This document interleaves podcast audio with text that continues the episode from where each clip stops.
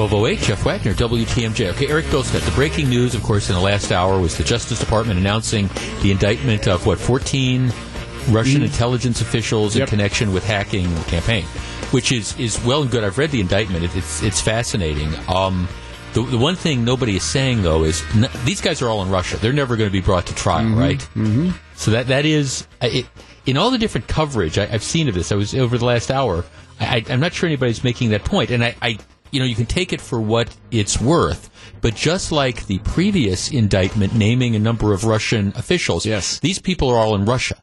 And uh, unless someone were to, uh, unless someone were to voluntarily co- come to the United States or go to a country where the United States has an extradition deal where they would be arrested and then brought back, as a practical matter, nothing is going to happen based on uh, in the real world. Nothing's going to happen on this indictment. Am I right? You are correct. Yeah. Okay. I mean, uh, and again, I'm not. I, you know, it's it's interesting, and I think it shows that a grand jury has found probable cause to believe that there was this this Russian interference. That the frustrating thing is that it's it, it's in some respects this is an exercise in futility because again, these are Russian intelligence officers, and the the Russian government is not going to be sending them to the United States to stand trial. Oh, maybe the president will ask Putin on Monday. Oh yeah, that'll be I, yeah yes at, at, their meeting. Hey, uh, Vladimir, I was I was just kind of wondering these these people that we indicted. How about you turn them over to me and let's put them on Air Force One and fly them back? I I just I, again for I, I, just point this out. So it's and it it has nothing to do with the merits of the underlying case, but for all the attention that these indictments are getting, as the previous indictment got, it it's an exercise in futility for most of the individuals. Now, um, the, the, previous indictment also named a couple Russian corporations, and that, that might be a little bit different because theoretically you might at least be able to do a, a forfeiture action or something like that if they've got a presence in the U.S. But as far as individuals, yeah, it's just not going to happen. So, um, so for people who wonder, is there another side to the story? And I'm not suggesting that there is. You're probably never going to hear it because people are, um, people are just not going to um, are, are, not going to stand trial. That's just the practical effect of this. All right, we do not go gently into the good weekend on this program. Lots of stuff coming up. Let us start with um, an announcement that came out today. Now, I want to back into this topic. I am an unabashed fan of Summerfest. I love Summerfest. I have been going to Summerfests almost since there was a Summerfest. I have been blown away by the improvements that they have made to the grounds over the last several years. I, mean, it's just every year when I go down there and I wander around. I, I, know I say this on the radio, but I'm not. I'm not kidding. I mean, I remember back to the '70s when the main stage used to be on the north end of the grounds, and it used to be benches and gravel. And I, I look at what they've done this year was, I think, really incredible. Um, really incredible as far as what they did on the north end of the grounds. It's just, you know, you want to talk about just a great experience and the infrastructure just absolutely tremendous. I am a huge fan of that. I think Summerfest is incredibly well managed, whether it's Don Smiley or Bob Babisch or the, the top level people that work with him. I, I think it's just absolutely tremendous. So that's my lead into this topic. And I bring this up as a guy who is a fan of Summerfest. The numbers are out. Summerfest concluded last Sunday. All right. Now, during the 11 day run of the festival, you had a couple days where there, there was, where it was hot. There, there's no question about it. A couple days where it was hot, and you had a couple days where they, they weren't all day washouts, but you did have rain. And as I, the point I always make when it comes to outdoor festivals around here they really they are always somewhat weather dependent because you can have the greatest lineup and the greatest plans. And if you get a long stretch of cold weather or really hot weather or you get lots and lots of rainy days it, it impacts your, your, attendance. So they had a couple days of hot weather. You had a couple days of rain but it wasn't an all day washout. In any event the summerfest numbers are and one more thing before we get to the numbers themselves. I think over the years actually in the pre Don Smiley years, back when Bo Black was running the festival, and I, am a huge fan of Bo Black. I think the, I think Summerfest was too obsessed with attendance numbers because you know, they'd always say, "Oh, we got a million people into the grounds." Well, all right, if if if the idea is simply to pack the grounds, that's kind of counterproductive. What you want to do is you want to have a good overall experience. And the truth is, I, the grounds, in many cases, can't support. Uh, you put hundred thousand people down there, they can't support them. And and so, if the idea was, gee, just we, we want to just go out and we want to try to bring a bunch of fifteen year olds in who are going to run around, cause problems, and try to buy beer when they're underage, that that doesn't enhance the experience. So you want to find that right mix between, you know, an appropriate critical mass. You, you, need enough people for people to have fun, vendors to make money and all that stuff without deciding, hey, we're just going to try to pack the grounds for the sake of packing the grounds. And I think, you know, over the last number of years, Summerfest has embraced that philosophy and done a really, really good job. So the numbers are out. Um, this year, and again, understanding there were a couple days that were really hot, and you had a couple days where it rained. Some of the days, the numbers were out. 2018, their number is 700. Let me pull it up here to be sure. 766,000 people. 766, 192. All right. So the question is, how does that compare? And the answer is that's the lowest number for a long, long time. Let's go back. So the number this year was 766. Last year, 50th anniversary, 831,000. 2016, 804,000. 2015, 772,000. Now that, that 2015 number is going to be the second lowest in a long time.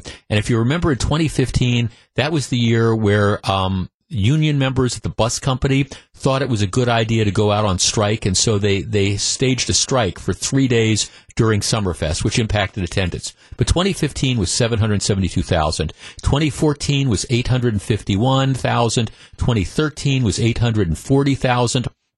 2012 was 805,000.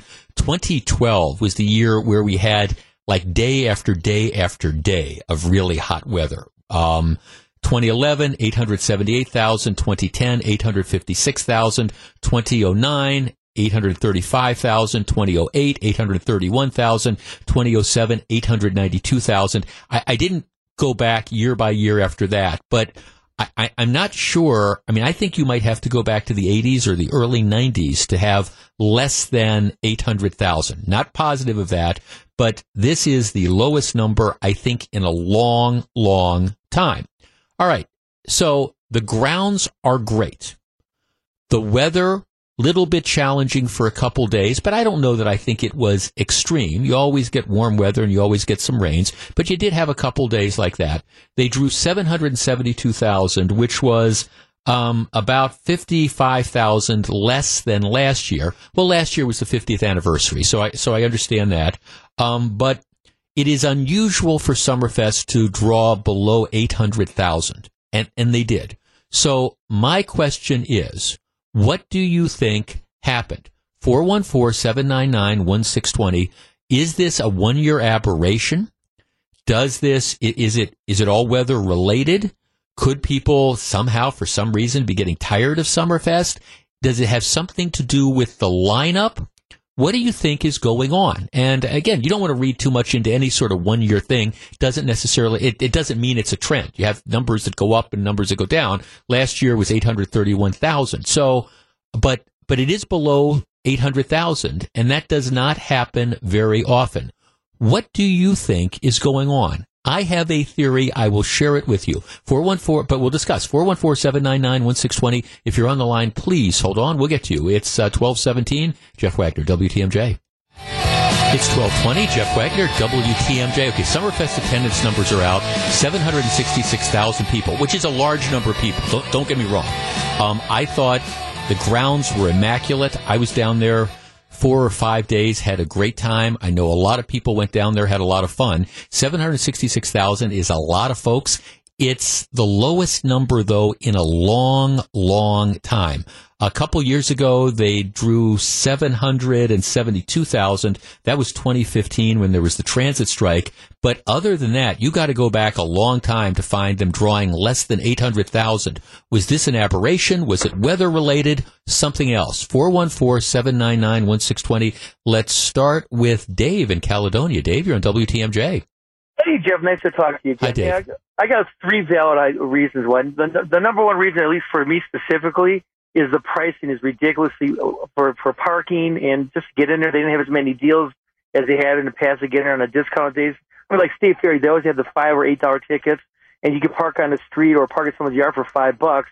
At, at Summerfest, you're paying forty, fifty bucks just to get in there. If I just took me and my son, for example. Well, but at the same time, there are, I mean, there are opportunities where you can get in for free. You know, bring the three items of food, you know, get in free between, you know, noon and five or whatever. I mean, if you want to go at seven o'clock on a Friday night, yeah, you're, you're going to pay full boat. But, I mean, there are promotional opportunities. Sure.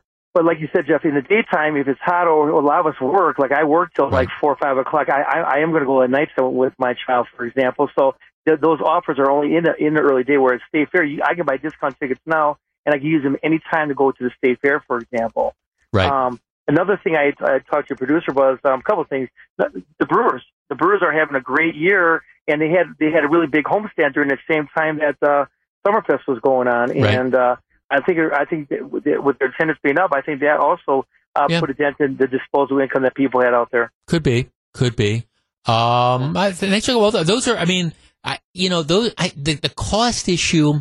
I don't know because they're they're they have a number of different promotions, and maybe I I mean I I, just see them because I'm down there all the time, and you know you, you have you have your kids day, you have your senior citizens day, you have a number of other opportunities like bring the three food items or whatever, or get in for free. There, there's plenty of chances for discount tickets. Let me see what they they say is that this year. Uh, this year, they keep track of the people who came in on discounts, and this year they say it was about the same as last year. Um, let's see that it was roughly, I think the numbers are roughly about 20% of the people got in through the discounted programs or something. 414-799-1620. Let's talk to Debbie in Menomonee Falls. Debbie, you're in WTMJ. Hi, thanks for taking my call. Hi, Debbie.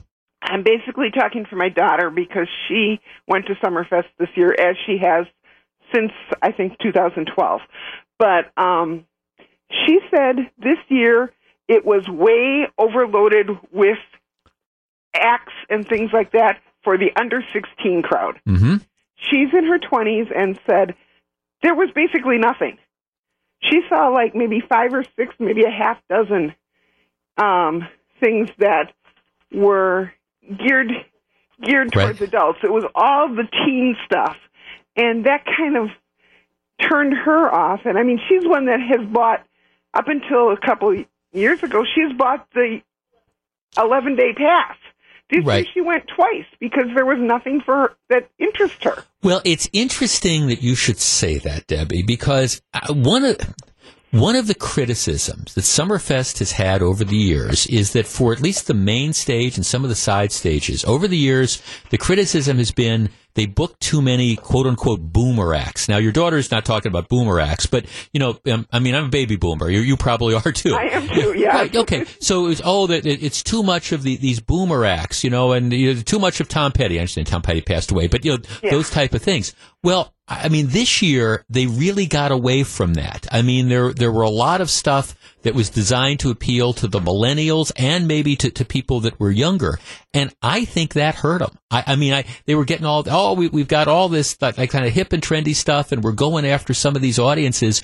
I I think I think, and I'm not saying that they didn't have acts that would appeal to people who were a little bit older, but I think that had an effect. I think there's a lot of boomers who kind of looked at that and said, well, okay, you got James Taylor and Bonnie Raitt and, and maybe a couple other acts, but there's not that much stuff to get us going down there. And, And- I think that hurt them. That's true. And when I'd see it on the news, all I would see was people talking to the 13 and 14 year olds. Yeah. I mean, I, they clearly this year, I, I think, made a pivot. Now, I, I don't know if it was intentional based on who was out there or whether this was kind of a conscious effort that this is going to be one of the years where we really try to, to get younger.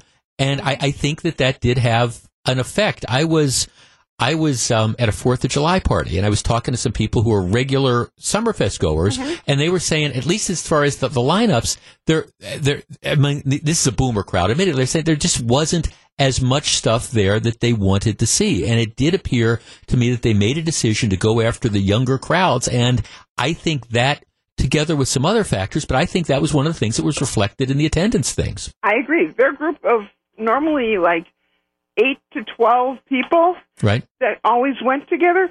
This year, one one day there were two, and one day there were four. Yeah. No, thanks for call. I mean, I, I just, and again, I, I, it's, it's difficult to book this. And I mean, I have the greatest respect for Bob Babisch who does the booking. And so, I mean, sometimes it just depends on who's available. But this was a, this year, clearly there was a pivot from boomer acts to, um, acts tied to the millennials or maybe even younger generations. And, and maybe they overdid it. And I understand the music critics applaud this. Oh, it's kind of hip and trendy.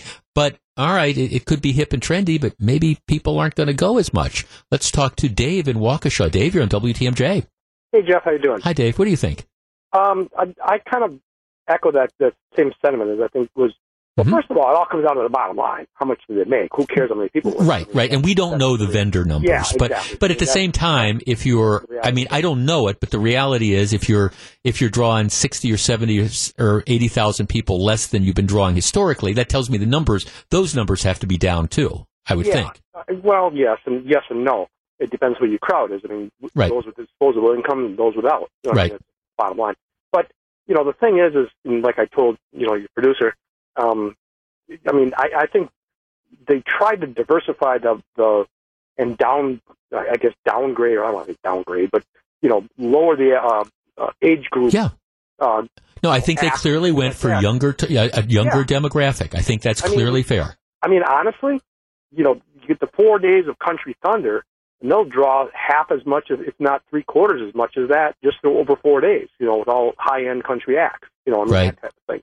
So, I mean, I think their attempt at trying to just please everybody, I, I, I'm not really sure if that's the right recipe. To be perfectly blunt, you Right. know, I mean, I mean, I haven't been down in a while because, you know, I I agree with with you and what I think you had mentioned earlier too.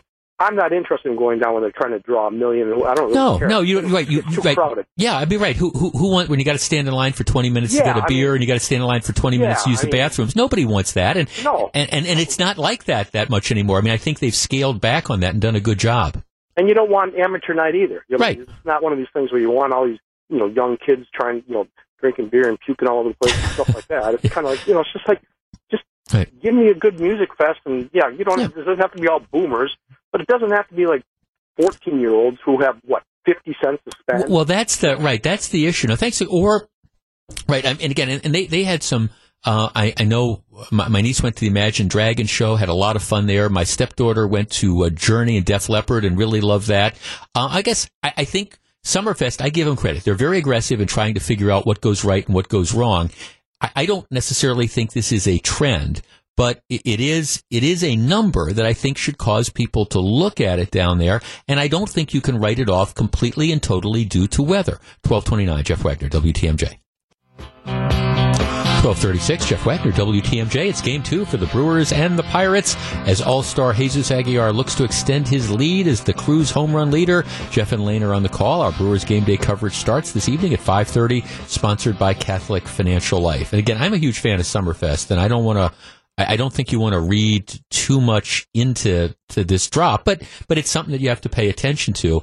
I have a uh, eh, one of the more interesting tweets, and I, I actually I, I think I think it was the lineup this year. I, I, I really. I think they they went for younger and younger, and that's fine. But I think it ultimately hurt them. Here's a text, Jeff. I'm 26 and the lineup didn't even interest me this year. My mom was a vendor this year. Her numbers were way down due, she says, to the younger crowd. Um, that's you know, and you need to have the appropriate balance. Like I say, for years the, the the the critics have like stuck their nose in the air and said, "Well, there's there's there's too much boomer stuff here. You know, there, there's too much of the same thing. How many times can you have uh, again Tom Petty? And I understand Tom Petty passed away, but but how how many times can you have that there? How many times can you have Zac Brown? It, it's too much. You're you're appealing to kind of the boomer crowd.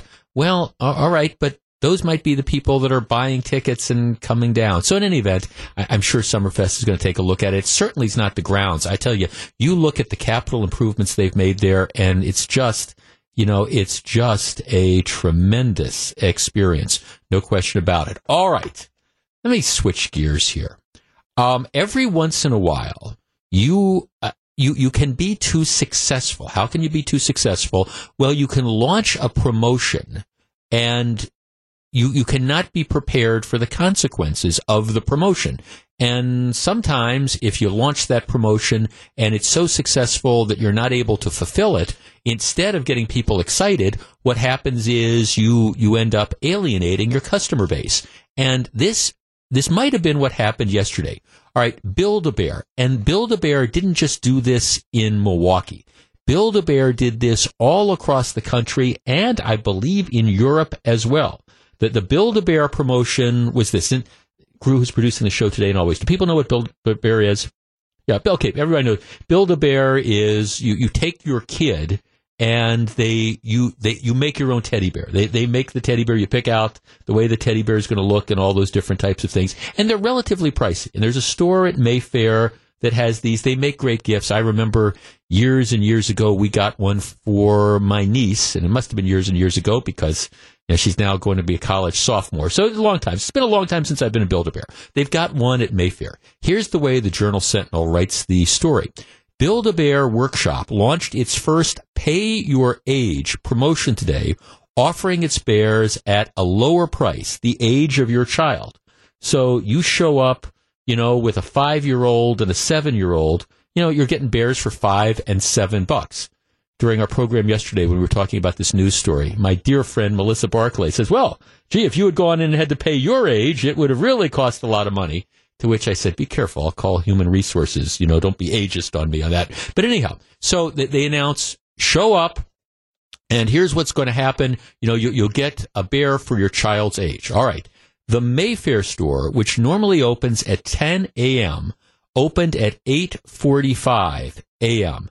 They had people that were lined up. At Mayfair, there were more than a thousand people in a line that snaked all the way around the balcony on the second floor of the mall, from the Build-A-Bear store to the Macy's end of the mall, and then back on the other side. So you got a thousand people in line. Only about 50 people were allowed into Build-A-Bear at a time. Stores at the Fox River Mall in Appleton and in Green Bay reported similar crowds. So um, people started lining up really early. The store opened early, but by 10:30, they had ended up closing the line to new guests, saying we can't take any more people. Um, and then they ended up turning people away. This was not an uncommon experience. What happened in Wisconsin was what happened, you know, all all over. A uh, story in today's Chicago Tribune. Uh, Katie Nanek used Build-A-Bear Workshop's Pay Your Age Day promotion as a bribe all week, encouraging daughter Claire and son Teddy to go to bed on their own to earn their bear. When the day of the sale arrived Thursday, the Logan Square family headed to the Build-A-Bear store at Oakbrook Center. They expected long lines. They didn't expect the scene that ended up greeting them. It was pandemonium. People brought chairs, but the line didn't seem to be moving as much. And again, what happened is an enormous turnout.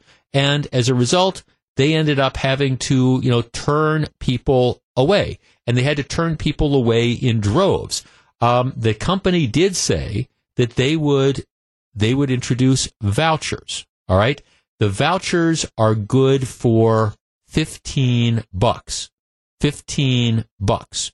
So depending on the type of bear you get, that that might cover the cost or not.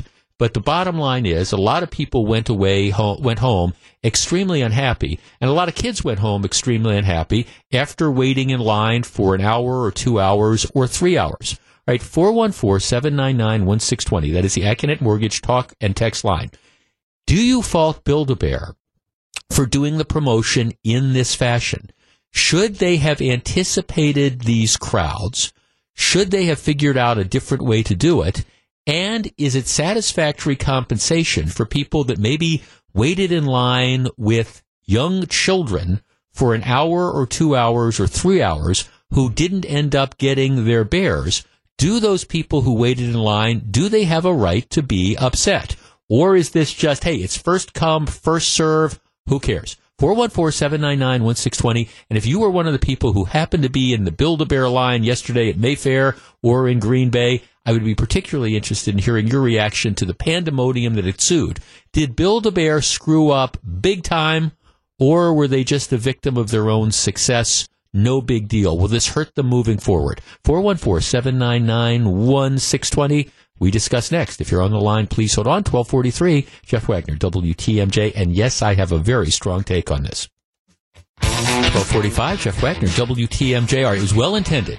Build a Bear, which is this big thing for kids. They they actually they had disappointing results last quarter, so they were trying to like build up brand awareness. Their deal was pay your kids age.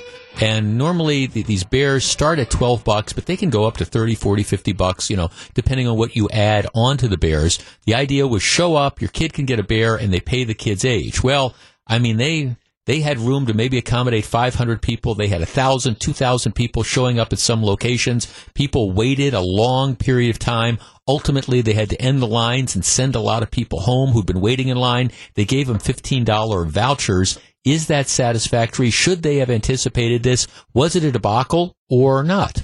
Molly in Oconomowoc. Hi, Molly. You're on WTMJ. Hello.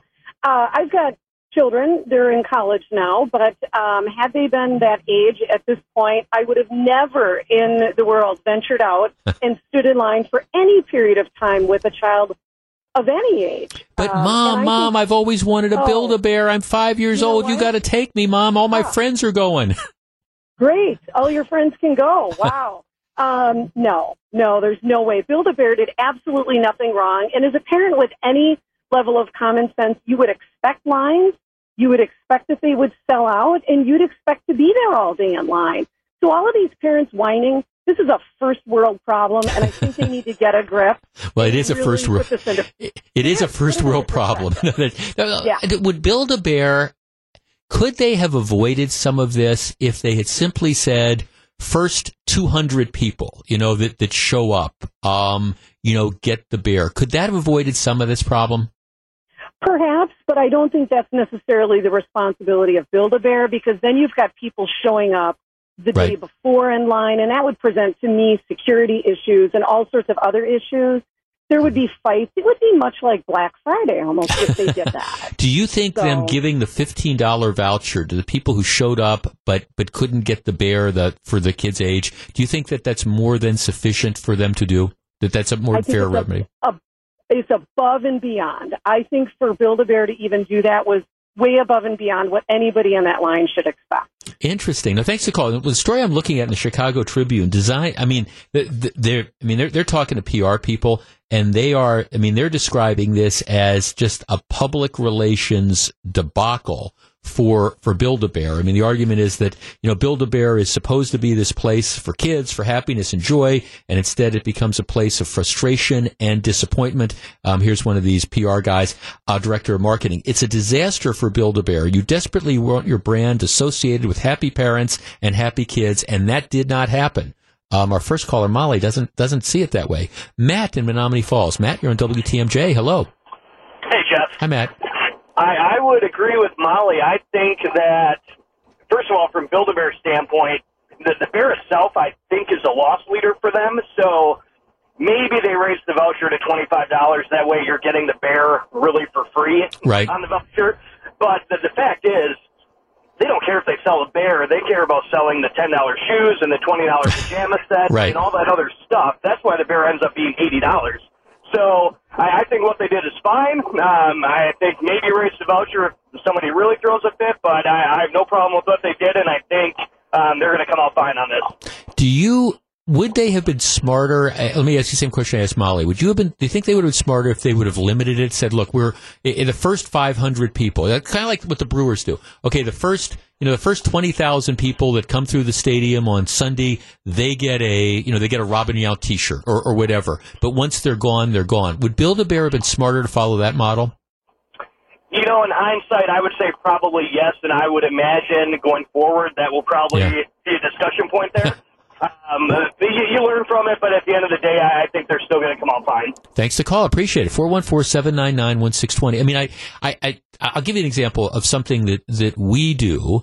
Um, you know, every year for the last several years, the day before State Fair, we've been involved with a, a cream puff giveaway. And I think we're going to be making some, uh, you know, where you, you show up and the gates open at six o'clock in the morning. And I think we're going to be making an announcement as to whether we're going to be doing that next year. I don't want to step on that. Maybe this year we'll be making an announcement sometime in the next week or so. I think about, you know, the, the future of that promotion. But, you know, we, we always say that we have X number of six packs of cream puffs to give away. And the years that I have done it, I, have also, I mean, we've worked out deals with the State Fair Police where we cut the line off because the last thing I want, I mean, I can't control how early people come down, but the last thing I want to have happen is, all right, after we have 500 or 300 or 600 or however many cars, how many six packs of cream puffs we're giving away, after, you know, we have we've reached that limit. The last thing I want is people waiting in line and then they find out that we can't deliver on, on their promise. Uh, Laura in Oostburg. Laura, you're on WTMJ. Hi, Jeff. Hi. Um, I was looking at my closest Build-A-Bear location yesterday and decided not to make the trip because I knew the lines would be crazy. And so did all the PR. Like, we're warned that the lines would be crazy if you're a member of their rewards club, the Build a Bear Rewards Club, which is a free membership, everybody right now has a $15 voucher regardless. It's right. just like a coupon on there, so it's kind of slowly like it, it's just a PR stunt on that. App. Right. So you didn't right. You didn't have to wait in line. You didn't have to wait in line. If if you're a member of that club, you can you can if your here is talking today, you can go and get that same deal as if somebody who showed up and didn't get in yesterday. Right. Okay. Register online for all that. Right. The good thing is, and what they were saying on their website yesterday when I was checking, on the month of your child's birthday, they can get their bear for the price of their age if you're a member of this club. That you can register online for free. So it's it's not that unusual of a deal. So people just need to relax and go back the month that their child turns whatever and get their whatever dollar bear. Yeah, but Laura, you've got that five year old who's you've got the five or six year old who's been looking forward for the last couple of weeks to going to build a bear and getting their bear. Tell them, hey, honey, come in November. They're not going to like that. you know? I have that five year old, so you just you distract them and give them something else, and you remind them about their birthday, and it's going to be an even more special trip. Do you think Build a Bear could have handled this differently? No. Okay. It's just a promotion. They probably lost a ton of money on it. Uh, you, well, right. You know, do you think they're going to get? Do you think most people are going to be upset with them, or do you think most people are going to have the attitude that you have, where it's no big deal?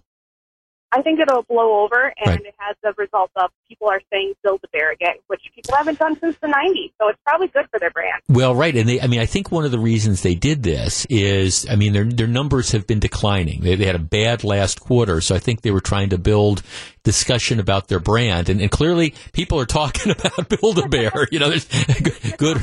Good or bad. Thanks for the call. I always now. Some people always say that there's no such thing as bad publicity. Grew, write this down. Um, anybody who says there's no such thing as bad publicity has never had bad publicity. You know, that's, that's they're, they're, you know, oh, they're, they're talking about you. Okay. Well, the headline says that, you know, you're, you're going to go to prison for 20 years. You've got public, trust me, that's bad publicity.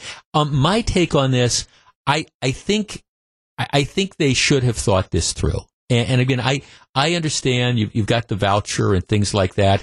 I guess I'm sort of sensitive. I'm trying to picture this idea that you're dealing with kids. And, and, and I understand, I think a couple of our callers correctly said you have to manage children's expectations. But I, I am, uh, you know, you, you hear this deal, hey, you know, we can get you a bear. It's for what you cost. Maybe, you know, it's for your, your age. Um, here we're going to do this. We're going to make it this special thing. And then you show up and it, it, you, you're in line and you find out the store can't deliver and you've, you've disappointed the kids. And I think, you know, this is a little bit different when you're dealing with children. I think this is the type of thing that Build a Bear should have anticipated. And maybe they did this as stunt or whatever. I, I think they would have been much better off if they had figured out a way to either spread this out or to make it really clear that this was going to go to the first, you know, 500 people that show up. And in that case, maybe even then give them vouchers for this, you know, age thing. So you don't have the, you don't have the long lines. You know, you say, okay, we're going to open the thing at 845 and you know everybody who comes here, you know we're going to get as many people in as we can, but we're also going to give you a voucher. So if we get overwhelmed, that you can again get the beer. I understand it is a, actually a first world problem, but I'm always fascinated by the whole marketing strategy that some of these places do, and sometimes how it can backfire Build-A-Bear, I, I think hopefully they learned a little bit about it because I do think there were some children that were disappointed, and that, that's that's what you want to avoid. Twelve fifty-five, Jeff Wagner, WTMJ.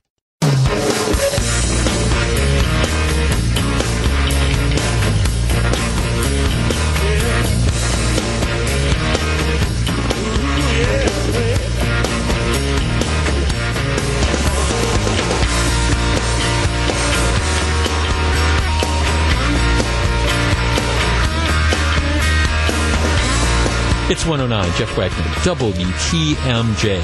The one of the really horrible statewide stories of this week was this the the Sun Prairie explosion that happened on Tuesday. Um, um, there was a gas main break. I mean, I think everybody knows the story by now. Um, in Sun Prairie, there was a gas main break about 6:20 p.m. on Tuesday evening. It led to an explosion. About 40 minutes later, um, one of the volunteer firefighters lost his life. There were other people who were injured.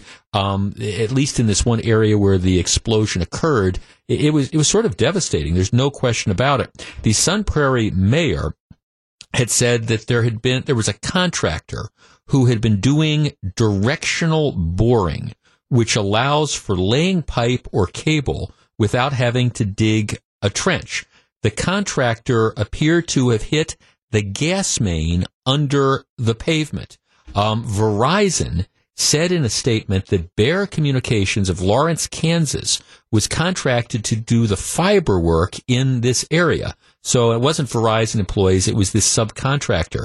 Um, in the statement, Bear said a subcontractor of Bear Communications was performing work on the site before the explosion. And, and right now, the, the, the, the, thing is, it's, it's ongoing, of course. They're looking into determining what happened. But it, it's, it's a horrible situation. Somebody has lost their life. Um, people's lives have been absolutely un, you know, completely and totally upended. And, and if you're trying to find a silver lining in what is a very dark cloud, it would be that more people didn't lose their lives. I mean, when you, when you hear, you know, this, this gas explosion, I was discussing this briefly just in, in, in the situation of a drop. And this, this explosion happened in this, in context. That same day that you had the explosion in Sun Prairie, you had two other contractors, one I believe in Green Bay, and the other I want to say it was in Sheboygan.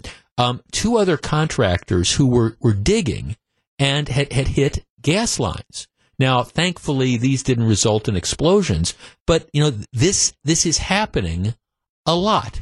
And I kind of said as an aside just yesterday, I said, well, you know, what's where is Digger's hotline in all this? I mean, if you're going to be digging below streets, don't you you know, shouldn't you be checking this out? I mean, don't you have an obligation? How how can something like this happen? Because especially if you're going to be doing like these street projects or laying fiber cable or whatever, I mean, shouldn't you know before you start digging where these different lines are? And and I, I just said that kind of as a as what we would call a drop in the business, and I, I got a huge response both in emails and in texts. People saying, "Well, you know this this doesn't guarantee safety. Digger's hotline ends up getting a wrong a, a, lot of times. A lot of times there's no follow up on this, and that's why you have these things happening.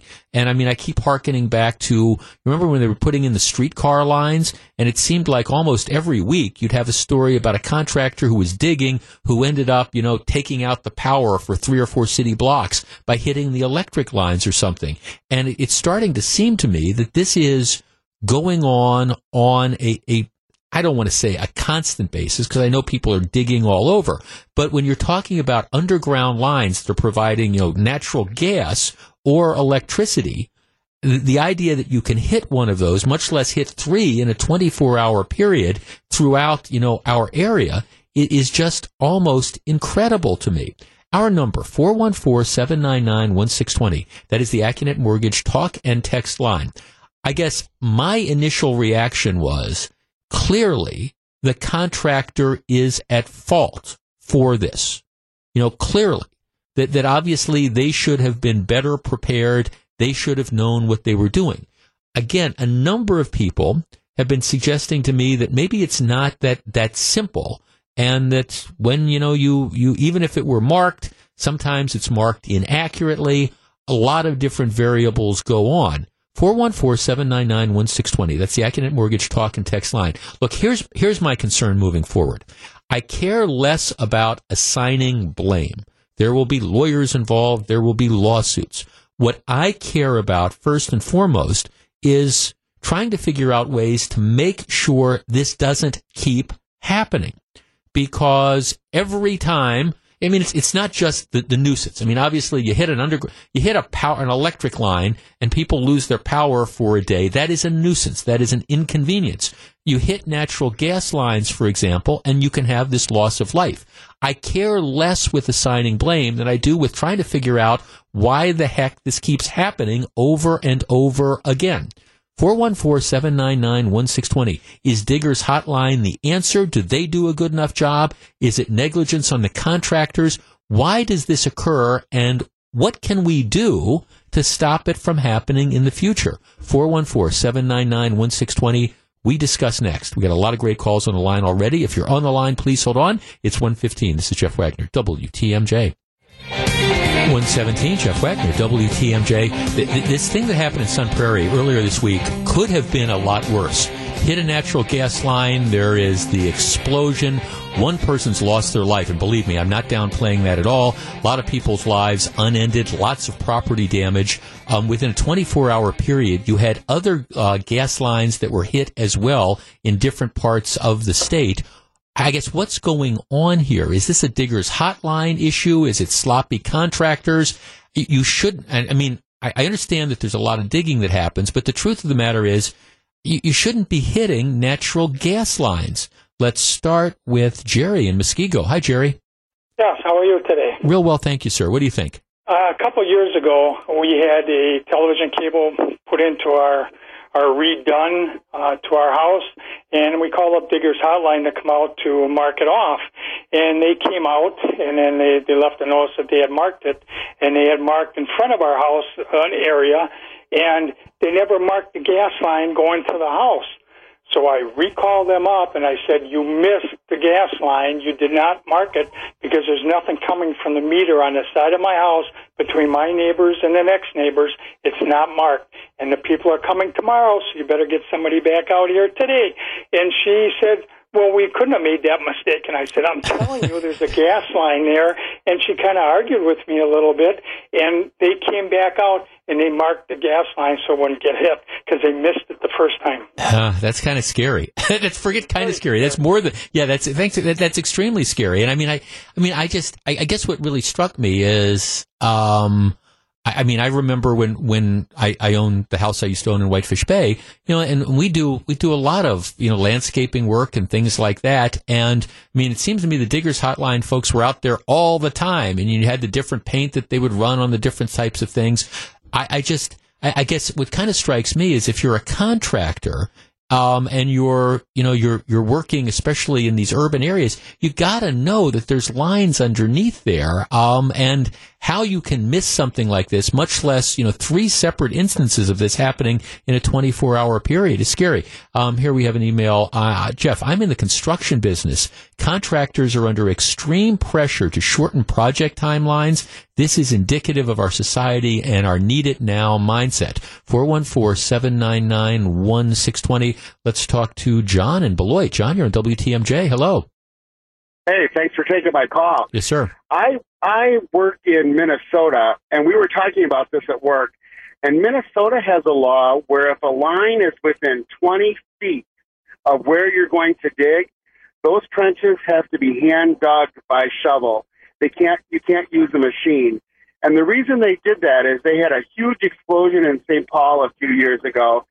And so after that, the Minnesota legislator passed a law that said all of those trenches have to be hand dug to just avoid the same sort of thing. So mm-hmm. I'll hang up and listen no, to the discussion. No, no, no, thanks for the call. No, I, I have a I have a text that makes sort of that same point. Jeff, you're way off base. Locating is not an exact science. Huh. Records are not always accurate. Locate marks are not always accurate. Caution is needed, including hand digging to locate facilities before power equipment is used. Well, I, I don't I mean, I, I, guess if that's the idea that you what what the the texter is suggesting is you can call Diggers Hotline and you can't trust them. If if, if that's if that's really the truth, then I think that might be even scarier than anything. If you call people and you say, okay, they've got these lines out there, but this is just an approximate, um, that might be even scarier if you're if you can't rely on on those lines that are out there. See, the bottom line of this is I, I want to be constructive about this. I want to figure out a way that you can stop this type of stuff from from happening because you know somebody lost their life. There was incredible damage that was there, and you do hear these stories with, I, I, think, alarming frequency. Now, I understand there's a lot of digging that goes on. I, I, get that. So statistically, maybe this is insignificant, but tell that to the people in Sun Prairie. 414-799-1620. Let's talk to Kathy in Fond du Lac. Hi, Kathy. You're on WTMJ. Hi. What do you think? Um, my husband and I are just driving along, and he happens to own an excavating business, and he's been doing it for 35 years. And one of the things we just want to say is that um, one thing you need to take into consideration is every day how many contractors are out there digging and how much building is going on in our areas and nothing is hit. You are emphasizing that it's happening so often, but you really do not hear about it as often as you think that it could be happening and it's not happening. Um, there are so many variables that go into play um, there are abandoned lines. There are old lines that are over a hundred years old that haven't had that haven't been record made of them or haven't been recorded. And um, you know, I think the boring company is getting a bad rap because there's so many variables. Something could have um, moved or hit off of the line Another thing you need to consider is get our guys out there, get our high school boys out there shoveling and digging and learning how to use a shovel and teaching them how to show up for work and um, encourage parents need to encourage. Well, well Kathy, okay, I, I, let me stop you for a second. I mean, the, the, you you you, say, you suggest that the contractor might be getting a bad rap in Sun Prairie. What, what appears to have happened is there was a gas main under the pavement. Now, if, if you're I, I, am sorry. I, I don't understand how we can say that that could be anything other than gross negligence. You, you know that there's going to be utility lines under a pavement. Before you start going after this, don't you have some, doesn't the contractor or the excavator have some obligation to figure out where the line is before they start running things down there? Yes, yes, absolutely. Okay. They should have potted it and located okay. it. All right. And then they should have taken the necessary precautions, which I'm sure that they did going around it cautiously. But they're. Um, why do you say you're sure that they did? They they blew. They, they, they hit the line. They're boring through what they're boring through. I, am sorry. I don't know if you if we lost your car or your phone line. I, I okay. I, I am not. Look, I, I don't know. They're going to investigate, but all I know is I, I don't know whether the contractor is negligent or, or not. The investigation will determine that. But I, I do know that if you if you're you're digging up streets, for example, you know that there are utility lines under that, and I think before you start digging, you have an obligation to figure out, you know, before you start boring deeply in there, you have an obligation to figure out where the utility line is, because if you screw up, well, what's going to happen is you're going to cause uh, massive pro- problems. And I also understand that there's a lot of digging that goes on, but just in a 24 hour period, three gas lines hit in three different parts of the state. If, if you don't think that that's a problem or something we need to worry about, I'm sorry, I, I just disagree because the consequences of that happening well, are just, or they can potentially be devastating. 126, Jeff Wagner, WTMJ.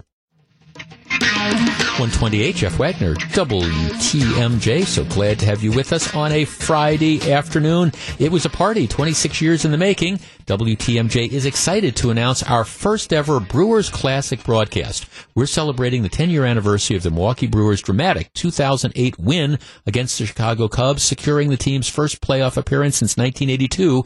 That's Brewers Classic. It is this Wednesday. Of course, the All Star break is going to be uh, Monday through Thursday. This Wednesday, 6 o'clock. It is sponsored by Usinger's famous sausage, Sartori cheese, Kwik Trip, and Habush Habush and Rottier. Be sure to check that out. I, I, admit I, I love this story. Mark Pocan, who is a very, very left wing congressman out of Madison, one of these kind of backbenchers. He and a bunch of the, the hardcore, I, I, sort of the kook fringe of the Democratic Party in Congress. And that doesn't apply to all Democrats, but but Pocan is part of the hard left. And he can get to he can get to be part of the hard left because he represents you know the Dane County area, and so they'll keep electing him no matter how silly the, the, the policies are. Well, he comes out and says, okay, here's my idea. I want to abolish ICE. ICE, um, immigrations and customs enforcement, they are responsible for enforcing the immigration laws in this country. So if they catch people who are in this country illegally, they're the ones that catch them and arrange for them to be prosecuted, deported, etc. He wants to abolish ICE. Bernie Sanders wants to abolish ICE. To show you how wacky this idea is, not even Tammy Baldwin, who is up for reelection this year, is willing to call for that. But Pocan, he's one of the advocates. He introduces this bill in Congress to do that. Well, I lump this into the category of be careful what you wish for because Republican leadership that controls um, the House says, okay, tell you what, let's have a vote. You, you think this is a good idea? Let's have a vote. At which point in time, Pocan and a number of these other people just freak out because there's all these Democrats who don't, in an election year, want to be put on record with having to vote in favor of doing away with ICE, which is a crackpot idea. And it just is, it's a crackpot idea. So the Republican leadership says, fine, you want this? Let's have a vote. Let's get everybody on record um, and then we'll let their constituents know where they stand. At which point in time, Pocan immediately comes out and says, no, I'm going to vote no. If you do that, if you give me a vote, I'm going to vote no on my bill. it's just, you cannot make this stuff up. And it just shows again how, how unserious so many of these people are when it comes to certain of these issues. You introduce a bill, I want to do away with ICE. All right, Paul Ryan and the guys say, fine, let's have a vote on this. Let us let the American people see where Congress is on this. And then even some of the people that wrote the bill, guys like Pocan, say, well, I, I know I introduced the bill, but no, I'll, I'll vote no if you do it. Really? If you, you, out in Dane County, you get the quality of representation that you deserve. And this is a classic example of that. It's 136, Jeff Wagner, WTMJ. The breaking news story of the day, of course, is uh, the Department of Justice announcing, um, and this is through Robert Mueller, the special prosecutor, that they are going to be, uh, they've returned, a federal grand jury sitting in D.C. has returned an indictment against 14 members of the, the Russian military. I don't think, they're not KGB agents. It's, um, they're part of another group, um, GRU, right? The Main Intelligence Directive Directorate of the General Staff, GRU. Um, so uh, it's an indictment against 14 individuals who are, are, alleged to have been involved in the hacking of various uh, Hillary Clinton's campaign, the the DNC, and then trying to disseminate the the information. It's kind of an interesting indictment. And I, I, I, you know, the one unfortunate thing, and I made this point at the start of the program. The unfortunate thing is we're, never going to really see the nature of the evidence I, I think that the government has because all the people that are indicted, I believe, are beyond the reach of, of government authorities. In some in some respects, this indictment is, is, an exercise in futility if the idea is to bring these people to justice, because I believe all of them are, are in Russia. And Russia is not going to extradite member I'm unless President Trump is a lot more persuasive than I think even he can be. Russia is not going to hand over a, a, number of members of its military intelligence division to to American authorities to be tried on these charges. It's just it's just not going to happen. And so unless these individuals who are named in the indictment happen to travel to the United States or end up traveling to a country where the United States can convince people to arrest them and then ship them, extradite them to the U.S. Bottom line is none of the people that are named in this indictment are, are ever going to stand trial, which uh, it's just, it, I guess it's frustrating that people can avoid it, but can avoid, you know, responsibility for alleged crimes. But you're never really going to get to the bottom of it because, I mean, I understand there's a big splash in the newspaper, but I will be, and on, on radio and on television, but I'll be surprised if anybody um, named in this indictment today ever stands trial because, like I say, the Russian military op- operatives, and tell me how you get them under the jurisdiction of a U.S. court Just saying. All right, there was an intriguing story on today's TMJ4 um, the other night. My friend Court, this is July 3rd. This is Friday the 13th, Gru, who's producing the show. I, I had not realized that till just a moment ago. It is Friday the 13th. Are you superstitious? Do you worry about Friday the 13th? You know, me, me neither. No, I, I, there's all sorts of stuff I worry about, and I guess Friday the 13th is like number 2000 on that, that list of, you know, the, the top thousand things to worry about. But it's Friday the 13th. In any event, yesterday, uh, today's TMJ4, my friend Courtney Garish had a really interesting story. I mean, I think it's interesting at least on the number of people who are driving without valid driver's licenses. Now, I think I, I have been railing about this problem for for years because if you drive without a valid driver's license, that probably means almost certain, certainly means that you're driving without insurance. Because if you don't have a valid driver's license, you're not going to get insurance coverage a, at all. And one of the things that is frustrating to me is a lot of times, you know, you will hear, you'll read about or hear about the stories involving, you know, hit and run drivers or this or that or the other thing. And, and it, it's almost always, not always, but oftentimes perhaps, you know, it's somebody who's driving on a license that is revoked or a license that is suspended or um, in some cases they just never had a license in the first place, which kind of makes me wonder what are, are the rest of us just chumps that we're out there and you know we we keep our valid driver's licenses and you know we pay our fines and things like that. Well, anyhow, here, here's the report on today's TMJ4.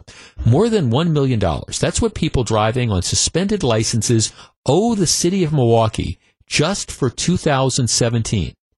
People driving on suspended licenses owe the city of Milwaukee more than one million dollars.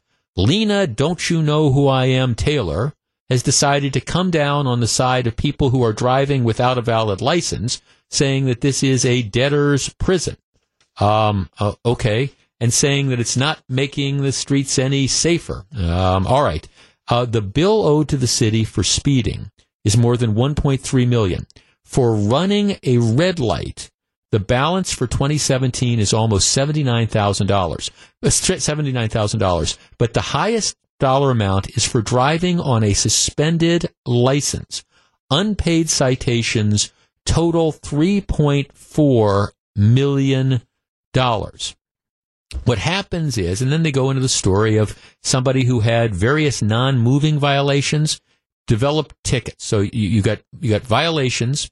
What happens is you don't pay the violations, um, and so then ultimately, after you don't pay the violations, they suspend your license. And then what happens is people, all right, they decide we're going to continue to drive even though we have a suspended license because, well, we need our car or we need to get around. So we're going to drive anyways. And the response that some elected officials seem to have is that, well, I mean, we, we shouldn't be suspending people's licenses for failure to pay fines. All right, our number, 414-799-1620. That is the Accunet Mortgage talk and text line. I guess I, I, I come down on this in a couple ways. First of all, maybe I'm just old fashioned, but I don't think there is any excuse for somebody to be driving their car once their license has been suspended.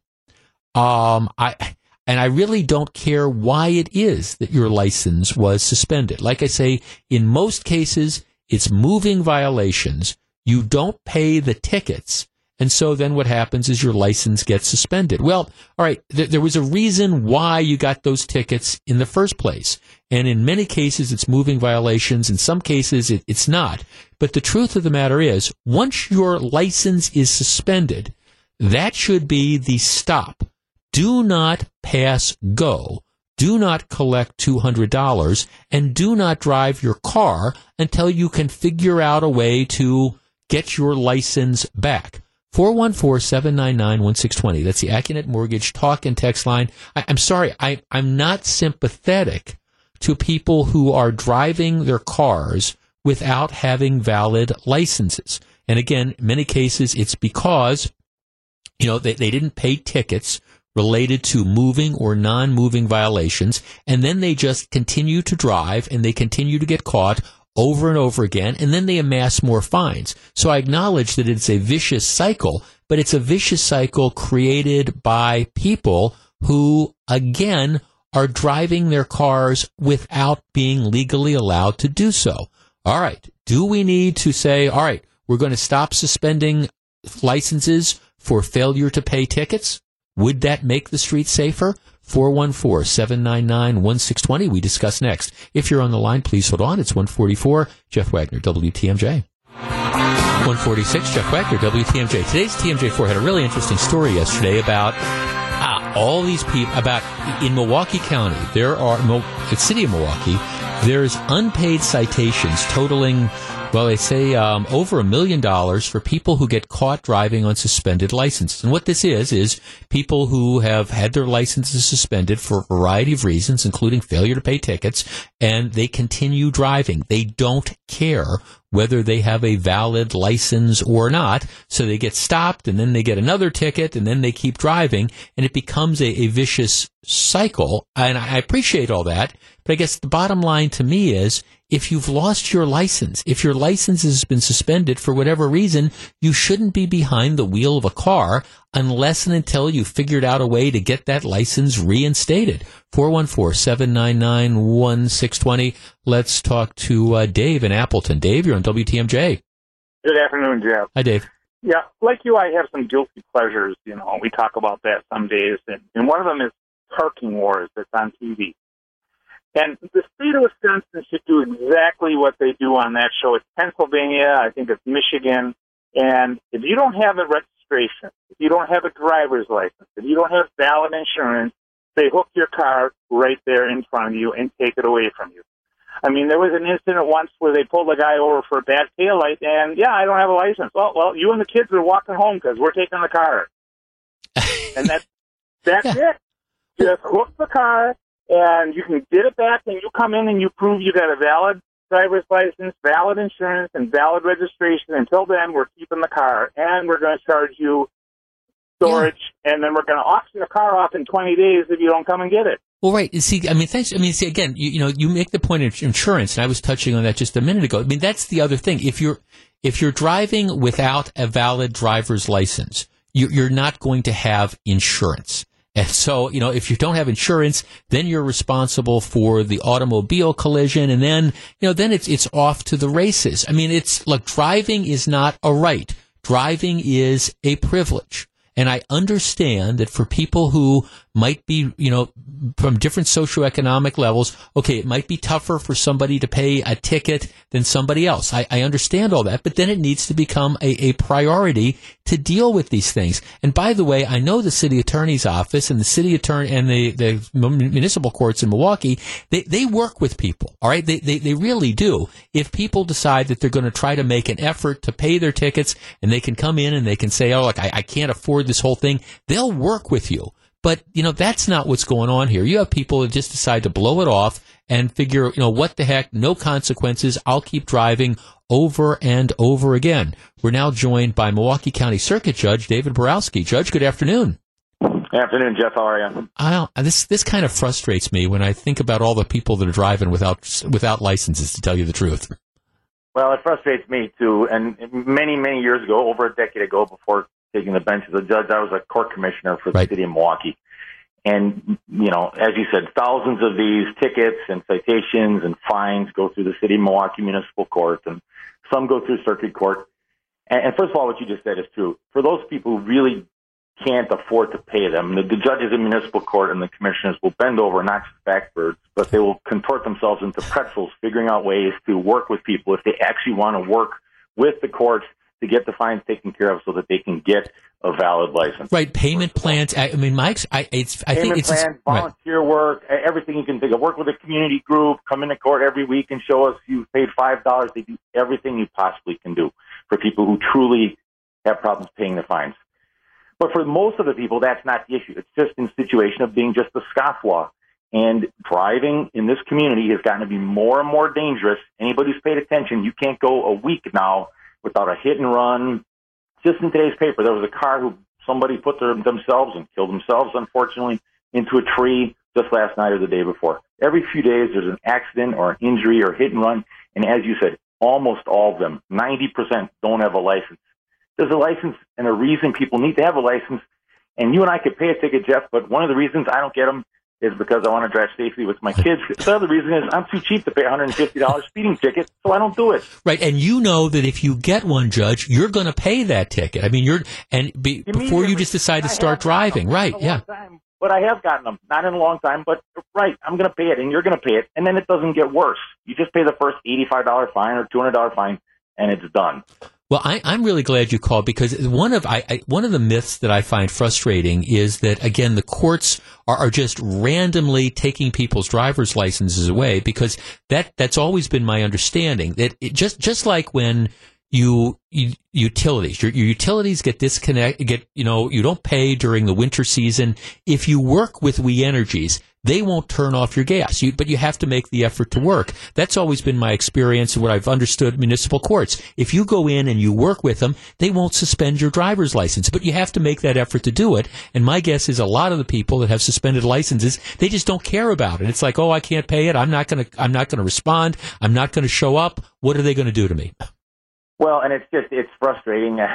that that certain elected officials uh, continue in situations like this to be more concerned about the scofflaws than the people that are trying to abide by the law. And trust me, the judges in municipal court and the commissioners in circuit court will do everything they can to work with people if they have a legitimate reason. But then they have to actually make sure. the effort. And anybody can make the effort to go downtown to municipal court, to drive down to the circuit court, to talk to the city attorney's office, but right. if you're not going to do that and continue to operate without a license, it leads to you operating in a reckless fashion, which leads to you not obeying traffic lights, which leads to you not caring about police. And then when the police do pull you over, even if it's something minor like, well, speeding or operating after revocation or I don't have my license, that leads to people fleeing, and we all see what happens then. Um, right. Uh, thanks for joining us, Judge. I appreciate it. That's Judge David Borowski, Milwaukee County Circuit Court, who was a court commissioner um, this, for the city of Milwaukee. And it, for people who don't understand it, most most tickets, for example, most traffic tickets, not all, but most traffic tickets in the city of Milwaukee are handled by the municipal court judges. Uh, occasionally it gets over to circuit court, but that's, that's the rare thing. I, I guess this, this idea though that we've created a debtor's prison, that we need to we, we need to move away from uh, suspending people's driver's licenses because they get a bunch of tickets and don't pay the fines. I, I think that's just absolute and total insanity. If you work with the authorities, you know, they'll, they'll help you out but you have to work with the authorities. If you just ignore it and decide I'm going to do whatever I want, well then yes, the situation ends up getting worse. But the bottom line is driving on suspended or revoked or never had driver's licenses in this community is a big, big deal. And we need to get the people who are doing that off the streets or at least out of the cars. 154 Jeff Wagner, WTMJ.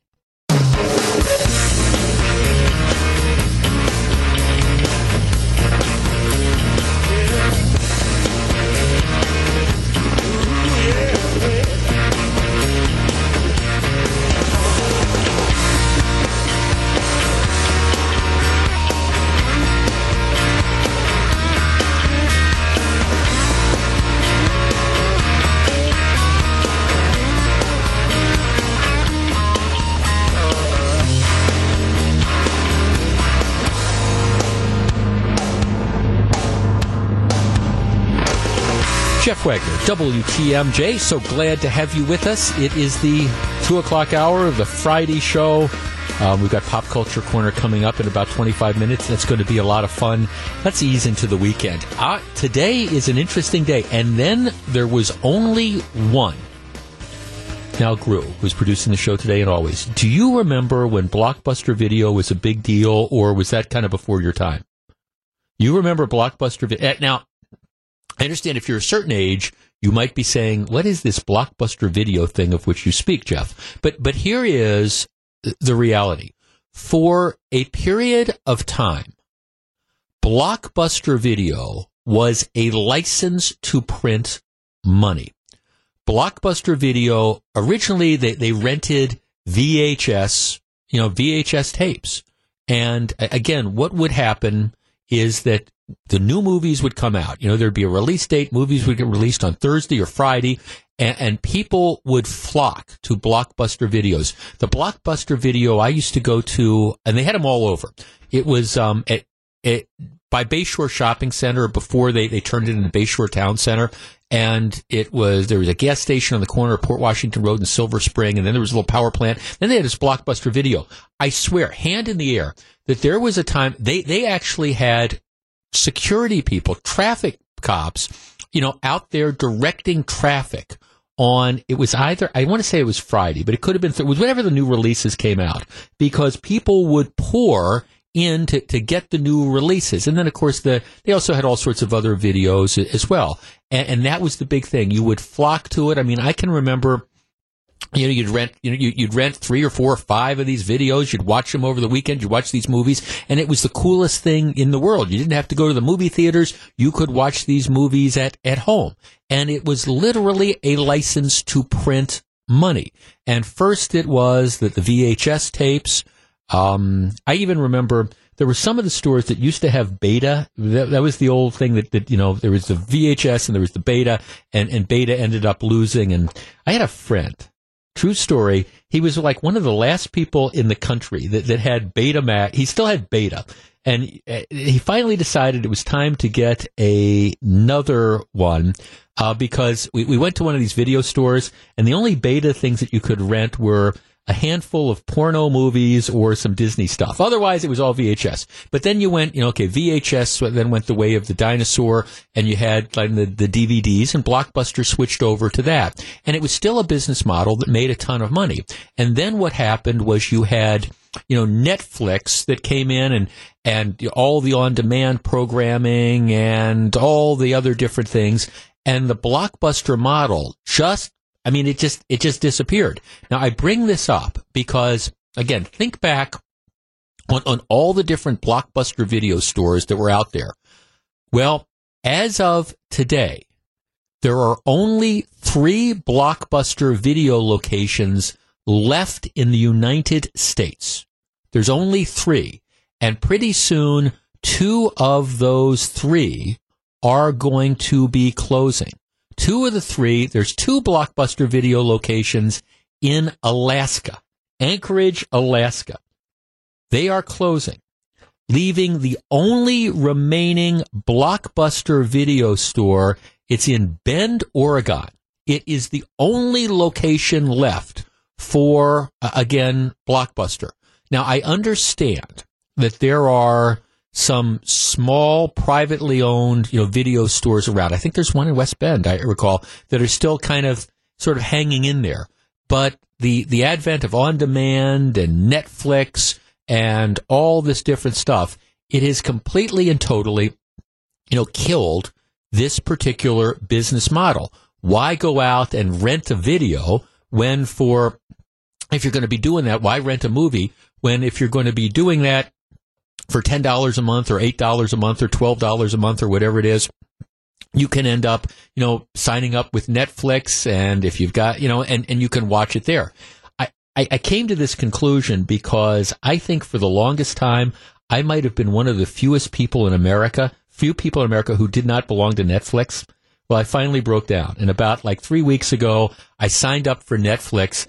And now I admit I'm addicted to this. I mean, I'm addicted. It's kind of like, Oh, I've heard all about this, the, the TV show Gorgeous Ladies of Wrestling. Well, I've watched the two seasons. I'm sitting there, I'm binging on all this stuff, which is the last thing I need is more stuff that keeps me in front of the television. But, but the blockbuster video model has just completely, you know, fallen, gone to the wayside. It's been replaced as technology has advanced. And a lot of people are, are kind of waxing nostalgic about this. Gee, it's too bad that you had, you know, Blockbuster that's ended up failing. I don't think there's really anything they could have done to have saved themselves. Sometimes technology just passes you by. And I was talking about this with someone today, and they were saying, well, they were slow to adapt. It's kind of like newspapers were slow to adapt to the internet and things like that. I, I don't know that there's anything that Blockbuster could have done. One segment, 414-799-1620. That is the Accunet Mortgage talk and text line. Sometimes technology just passes a particular industry by. And, and it's not a question of adapting. It's just a question of it's gone. It's over. So for those, you know, if you were like me, somebody that was a regular at the video rental store, you were one of those people like me that was lined up at the Blockbuster store on the weekends to see what's the new movie coming out because I want to get it. Well, is there anything they could have done to salvage that business model? Or was it just doomed from the beginning? 414-799-1620. That's the Accunet Mortgage talk and text line. I don't think it was mismanagement. I just think it was progress and technology passing it by. It was a great business model. It worked fine for a while, but uh, the times they are a changing. 414-799-1620. That's the Accunet Mortgage talk and text line. We discuss next when we come back. Do you miss Blockbuster? Do you remember those nights at Blockbuster? Uh, is it too bad Blockbuster's gone? Stick around. We'll discuss. It's 217. Jeff Wagner, WTMJ. 219, Jeff Wagner, WTMJ. Yeah, if you're just tuning in, I, Blockbuster Video, which was, I mean, just it was the place to be on weekends, and it seems to me maybe not that long ago. Blockbuster Video, they only had they only had three locations left. Two were in Anchorage, Alaska. Those two are closing, and Blockbuster Video is now down to one store left. It is in Bend, Oregon. 414-799-1620. Judy in Oconomo, in Wauwatosa. Hi, Judy. Hey, hi, how are you doing? Blockbuster Video gone. Who would have thought it was possible? Well, it's been a while now, but I just have to say, when my son's grown up now, he's in his 30s, but it was like the most fun visit. I mean, not, you know, like hanging out at a club or anything, but you could go in there and then your kids would go to the children's section and people would be sharing, like, this was really a great movie. How was this drama? What do you think about this? Especially if you didn't get the first releases, you could share with people about other movies that were good. And of course, yeah, you did race there to try to get the first, then you put your name on the waiting list, and it was just a big club kind of of yeah. people that would just go there. And I don't know, I just loved it, and I was really sad. I was really sad when they left. And then there was a little one in Wauwatosa. That's the name of it. It was on North Avenue. That was great too. And this Vicky and Dave owned it, and it was personal. And Right. like I said, you're young. My son was like 10, 11, and they'd go into the little, just random little boys section, and then you could, if you're a movie buff like I am, you could just read the back of it, and you're doing all that. And then meanwhile, someone else just may say that was really a good movie. I yeah, you, you know, I Judy, thanks. For, I mean, I, I I love that. I mean, I could I could. To me, it was like going to the library and kind of wandering around a section of the library, just like looking for like interesting books. I I used to do that all the time as sort of a semi movie aficionado. Now I will say. Um, and again, I'm new to Netflix. I, I understand everybody else in the world has been on Netflix, but now I do admit it's kind of cool. I will sit there, and my wife works evenings, so when I'm kind of killing some time waiting for her to come home, there's not a ball game on or something. I I, I'll kind of look through all the different stuff on Netflix. Go, wow, that's interesting. And I, I like documentaries. They've got obscure documentaries on there. It's I, again, the last thing I need is more stuff to keep me in front of a television set. But I think I found it. Jim and Mequon. Jim, you're on WTMJ. Hello. Hey, thanks Jim. for having me on. Sure. Hey, I, I just had two thoughts, and, and the first one is more of a comment that don't don't forget that Netflix's first business model was just mailing Right. To your house. It wasn't it wasn't this whole online thing that it is today. But secondly, you know, Blockbuster had all of the licenses and all the relationships and all of that with the with the uh, uh, production houses and the and the, Right. uh, and Hollywood. And as far as I I I'm concerned, the management just blew it in terms of not changing with the times. Not anticipating where are we going to be, not today, not tomorrow, but where are we going to be three years from now? What's going to happen with the business and where is technology going? Yeah, exactly. They just, you know, and, and management these days, boy, they have to adjust, as you know, and uh, they just, they just blew it. Well, yeah, I mean, right, because you, you, you knew that this was a finite sort of thing. It's interesting. I, I have a text here. Somebody saying Blockbuster had a chance to buy Netflix back in the day for a low price. They passed. That was their fatal business mistake. Uh, yeah. Yeah. Right. No, thank, no, thanks for calling. Exactly. And that's, that, that, that's it. It's, it's always one of the challenges. You know, if you ever, you ever wonder why restaurants, for like, like fast food restaurants, you wonder why they roll out new things. Why is Kentucky Fried Chicken? You know, why are they coming out with a special sort of deal? Why is McDonald's introducing some new, like new food item that's there? Because they're always looking for what that next best thing is going to be. Yeah, you've got your traditional stuff and that might hold up, but you, you want to be ahead of the curve. Got an interesting, uh, our text line just exploding.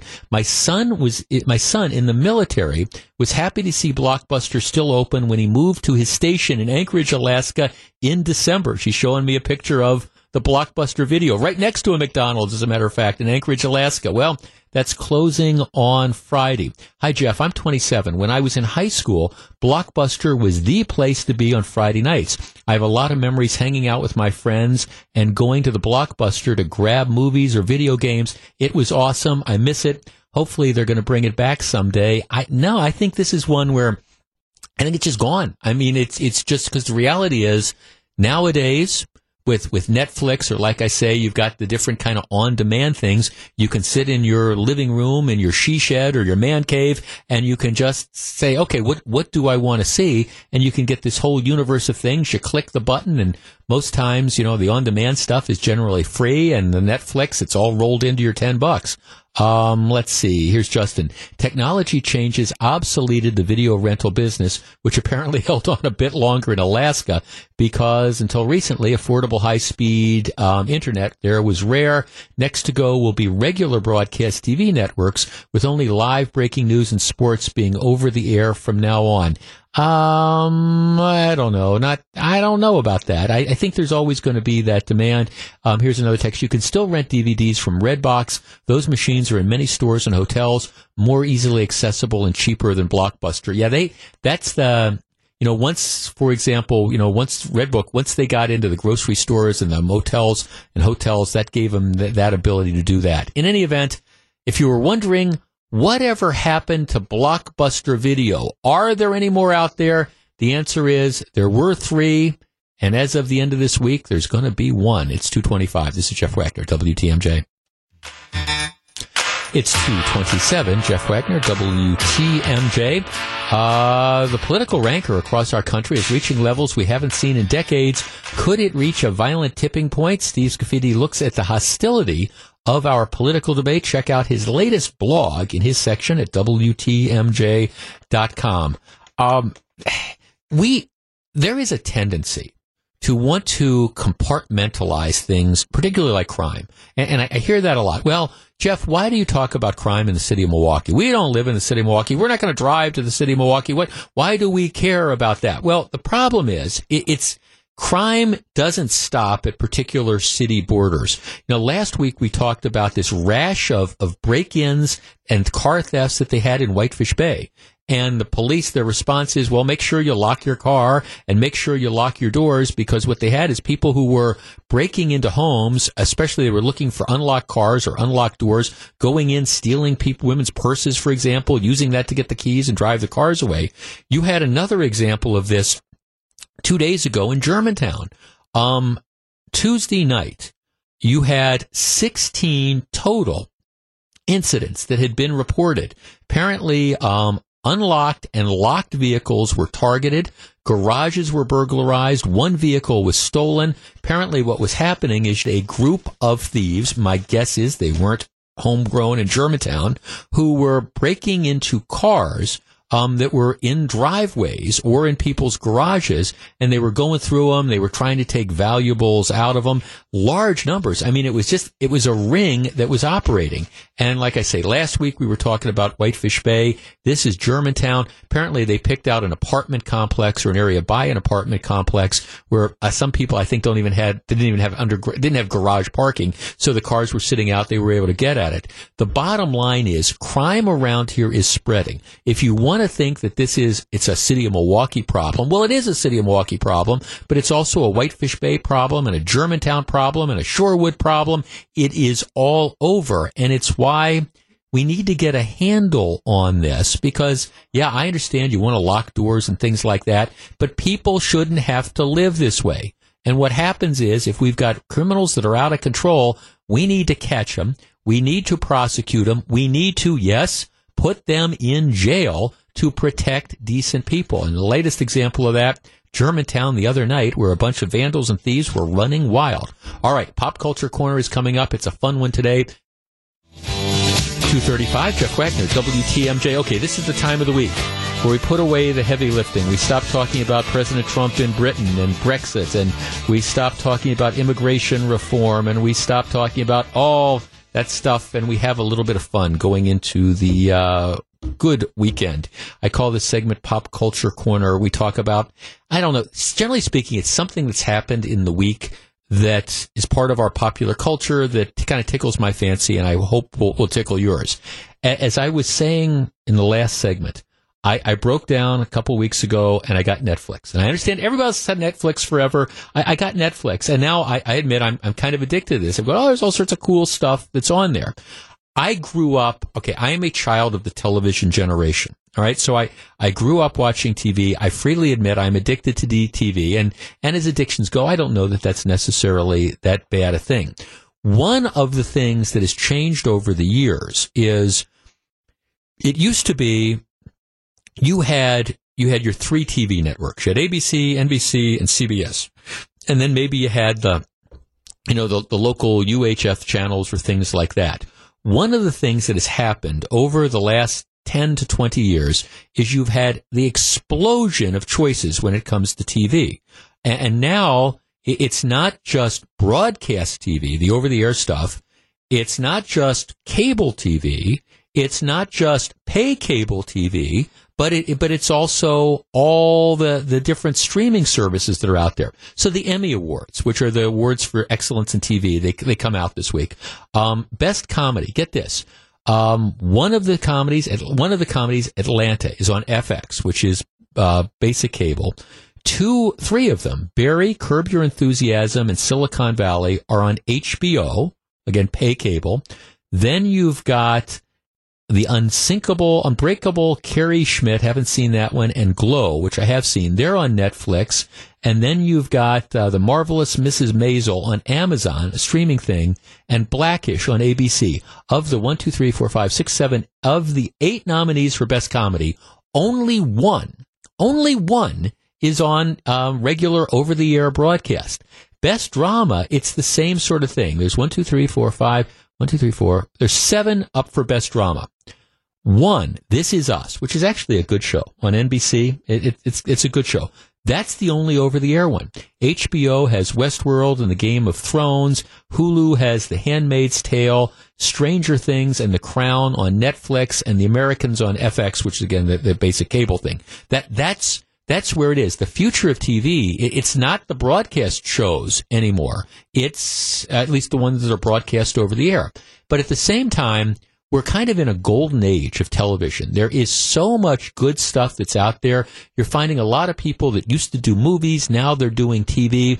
There's a lot of great stuff out there, and I admit there's almost so much good stuff out there that I just don't even know where to start. It, it's like, all right, you've heard stuff about this. If you're going to commit to watching this particular show, there's only so much time that people have unless you're just going to completely hunker down in front of a television. But what I thought we would do for Pop Culture Corner this week, in honor of, the Emmys coming out, and the Emmys recognize the best show in a particular category um, for the particular year, I thought we'd broaden it.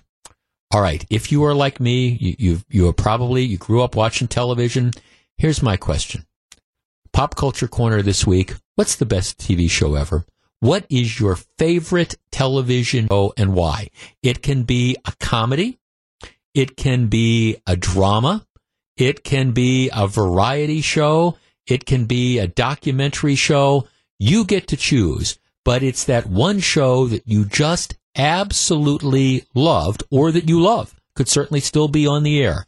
The best TV show ever. That one that you think of and say, man, I really like that. I built I built my Thursday nights around that. I looked forward to binging on that show. The best TV show ever. 414-799-1620. That's the Accunet Mortgage talk and text line. Again, as I always advise people in these segments, call quickly because our phone lines tend to jam up. want to get to as many calls as I possibly can and go with your first instinct. Sometimes people tend to overthink this. Best TV show ever in honor of this week's Emmys. 414-799-1620. We're back with your calls in just a moment. If you're on the line, please hold on. 240 Jeff Wagner, WTMJ. 242, Jeff Wagner, WTMJ. All right, let's see where we go. Start off our text line. The Office is the best show I've ever seen. Seinfeld was a fantastic semi modern comedy pioneer, but The Office was the most complete comedy ever made. Here's another text. Jeff, Hill Street Blues, best of all time, best writing, that's directing, best directing, best actor. I admit I loved Hill Street Blues. Hill Street Blues is one of my all-time favorites as well. 414-799-1620. Let's start with Bill in Oshkosh. Hi, Bill. Hey, Jeff. How you doing? Good. Best TV show of all time. MASH. Okay. Early MASH, mid MASH, late MASH, or all MASH? Uh, basically all of them. Because Okay. I was stationed over in South Korea, and I can relate to places that they were talking about. Okay. All right. So were were you there? No, you weren't there during during the conflict. You were there later on. Yeah, I was there just after, well, just before the North Koreans captured the USS Pueblo Okay. years ago. Right. Got it. No, thank. I mean, of course, you know the interesting thing about MASH was it, it the movie and then later the TV series. It was a commentary on the Vietnam War, but they they set it, of course, in Korea. And so they were use, able to use some of the parallels that were there. I, I think Alan Alda was great. That Hawkeye Pierce might be one of the greatest characters, TV characters of all time. And that was you can't, it, you know, it's one of those things where you talk about getting typecast. Alan Alda's done other stuff, but you look at Alan Alda over the years and you see him in other things, and you still see Hawkeye Pierce. 414-799-1620. Let's talk to Jeremy in Michigan. Jeremy, you're in WTMJ. Hello. Hey, how are you today? Real well, thank you, sir. Best TV show of all time. Seinfeld. Yeah. You know, you know, it's, I gotta tell you, I, when Seinfeld was first on, I liked it. I didn't necessarily think it was going to hold up, and I was wrong. I, you can watch those shows today, and they're just as funny as they were when they were made 20 years ago.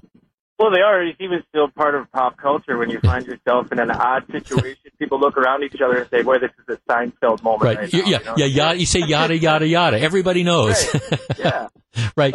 No, I, I don't think, I, I admit, I acknowledge I was, I didn't appreciate the longevity that that show was going to have. And I, I mean, I kept thinking, okay, this is going to be a time capsule. See, a lot of shows are. I mean, they're, they're kind of, I'll give it Sex in the City. Sex in the City is a time capsule. I don't think that show ages very well. Um, but, but it, it was a time capsule, uh, and I, and it was a good time capsule. Um, but, but Seinfeld, I, I think, uh, does. 414-799-1620. Okay, here's a text. Best TV show, The Wire on HBO. Gritty, realistic drama set in Baltimore. Drug dealers, cops, politicians. Awesome depth in characters and talent. The Wire ran five seasons. The, the first season, and this is from somebody who used to do wiretaps. I mean, that's, I did a lot of wiretaps back in the day. Um, the first season I thought was incredibly authentic. It captured, it, it, was, it was great. I liked the second season. Um, I, I thought a couple of the ones after that were sort of hit and miss, but, but The Wire, definitely a good show, well worth binging on. 414-799-1620, the best TV show ever. Ryan in Racine. Ryan, you're in WTMJ. Hello. Survivor. Really? Tell me why. It's just so fun to watch. Uh huh. It's different every week. Have you been watching it since the beginning? Yes. Yeah. I mean, I, I can remember that when, when the, the first season came out, with the guy Richard Hatch, that was the guy that won the thing. I, I can remember just how that revolutionized TV. I mean, it started the whole genre of the, the, the reality, quote unquote, reality shows. And I, I mean, just, I mean, I can remember how that just became much must watch television. Everybody wanted to see who was going to win and who was going to get voted off the mm-hmm. island. Yeah. Yeah. Well, I, thanks for calling. I mean, I think the thing I the thing I I, I will give Survivor credit.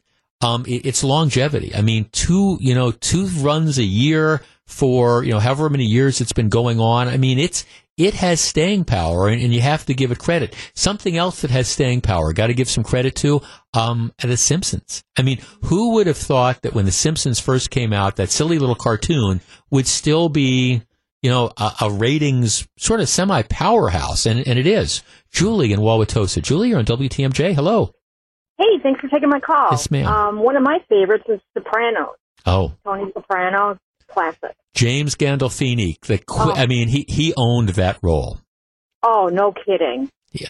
Did you were you a fan from the beginning of it, or did you kind of come in midway through or late? Because that was a that um, was one of midway through. Mhm. Midway through. My mom and dad got me hooked on it. yeah. And coming from an Italian family, I mean, some of those things with Uncle Tony and his dad and the uncles is just, and his mom, just classic. Yeah, yeah, it was. You know, I I loved it. My beef with The Sopranos, Julie, was a beef I have with some TV shows. I think it went on a little too long.